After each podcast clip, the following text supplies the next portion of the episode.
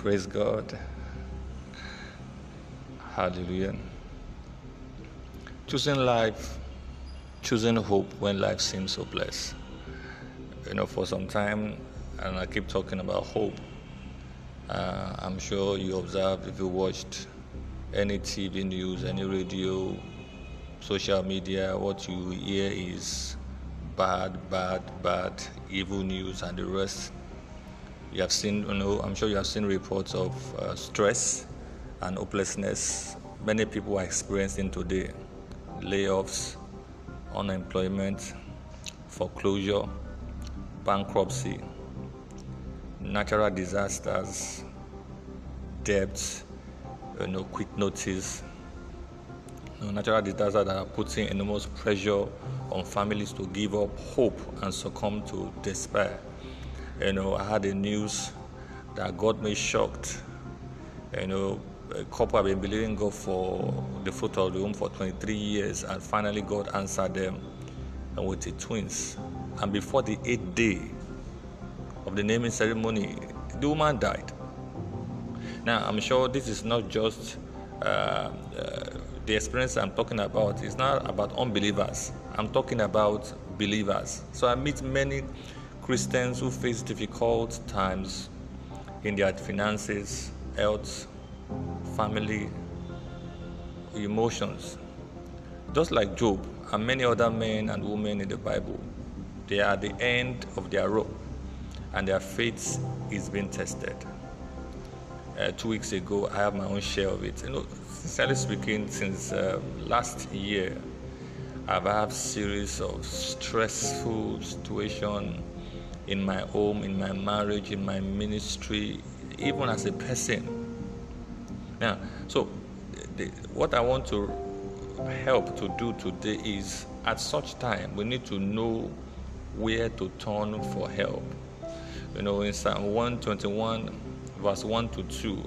Now, when I talk to people, inspire them, encourage them,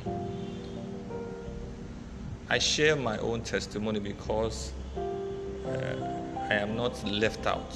We are all into it. I'm not the type that tells people things just from the Bible. My personal, my personal battle. Several times, several times. The last one that happened to me that I shared, I said I almost, I died. Not I almost, I died because I was saying some things. I was asking myself, is it, is it this is it?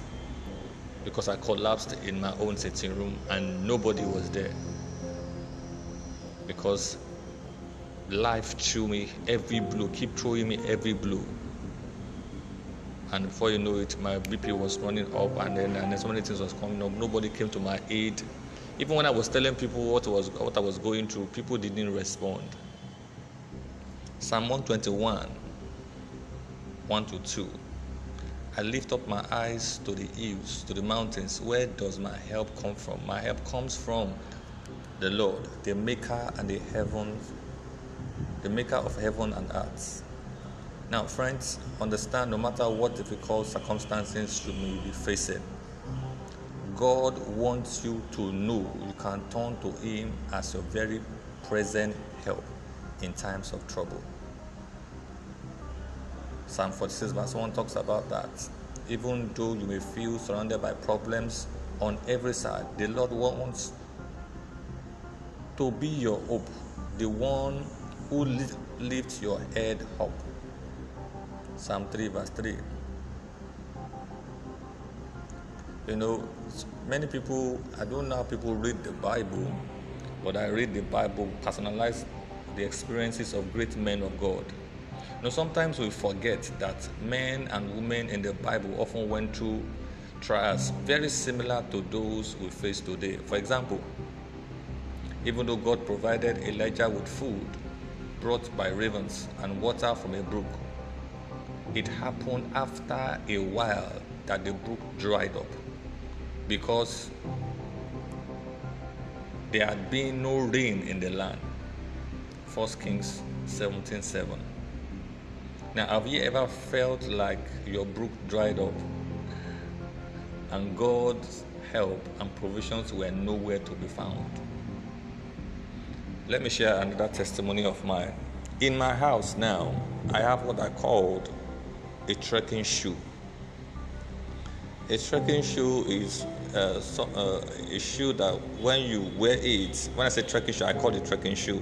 It's just normal shoe, but it's big, it's light on the leg. This is a shoe that I wear that is when I'm walking. Some people would think I'm walking, I'm doing, I'm being proud, but it's not, not me being proud. I'm walking because the shoe is heavy on my leg, even though light. This is a shoe that uh, those days I was trekking. I trekked a long distance for hours. One, there's no transport fare, and I have to walk. When I say walk, I'm doing the missionary walk, go and visit, go to camp, go to mountains. With empty stomach. No, so uh, it is not, I'm not talking about other people's story, I'm talking about my story. Even recently, I told you since last year, I have several of challenges. But what do you do? What you do at such time is what guarantees the next phase, the next step of your life. Choosing hope when life seems hopeless. So when the brook dries up, what happened to Elijah? Now, at times like this, it is important to remember that whenever you ask the Lord for a miracle, He will give you instruction. He will give instruction. Elijah's case, God told him to go to Zarephath. Arise, go to Zarephath, which belonged to Sidon, and dwell there. See, I have commanded a widow there to provide for you. Now, that's First Kings 17 9. In that story, because of my time, God did not. There was no place, according to story, that is learning there was no instruction that was given to the widow of Zarephath.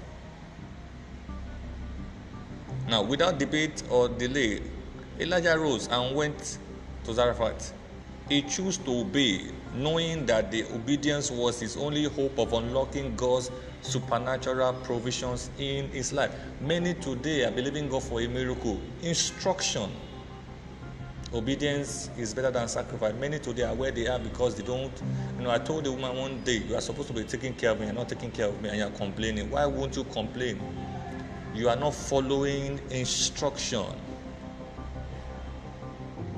I don't want to go into the what God told that woman, not tell that woman. But understand obedience is one of the keys that guarantees you moving from where you are to where God expects you to be. So you need to understand choosing hope when life seems hopeless. There are things you need to put in place. Obedience is one of them. Let me also add to that. Just as Elijah had to choose whether or not to obey God's instruction, the widow he found in Zarephath a difficult decision when the prophet told her, Please bring me a morsel of bread in your hand. Now, this may not seem like a very difficult request, but you have to understand the woman's situation. Now, look at the woman's response in verse 12, 1 King chapter 17. I do not have bread, only a handful of flour in a bin and a little oil in a jar and see i am gathering a couple of sticks that i may go in and prepare it for myself and my son that we may eat and die. Do not forget god said i have instructed the widow. In getting there the widow does not have an idea about that. Now the question you know it's a dilemma. The widow had almost nothing left only a handful of flour and a little bit of oil. But you see, this, uh, this handful was the key to the miracle. Understand, faced with a similar seemingly hopeful, hopeless situation, the widow could have surrendered to fear and unbelief, but instead she chose hope and obeyed God's instruction. As long as the woman held on to her meager supplies of food, that's all she had. But when she obeyed God's instruction and released what was in her hands, God intervened in her circumstances and released the supernatural abundance, and that was in his hand. Let me conclude here. There is always hope in every tough situation. One of the key out of that hopeless situation is obedience. I pray that God will give, you, just like the widow of Zarephath, to obey God's instruction, especially in these trying times. This is my inspirational talk with you today. I charge you for where you are today, follow instruction, obey God, and then your deliverance will come. Shalom.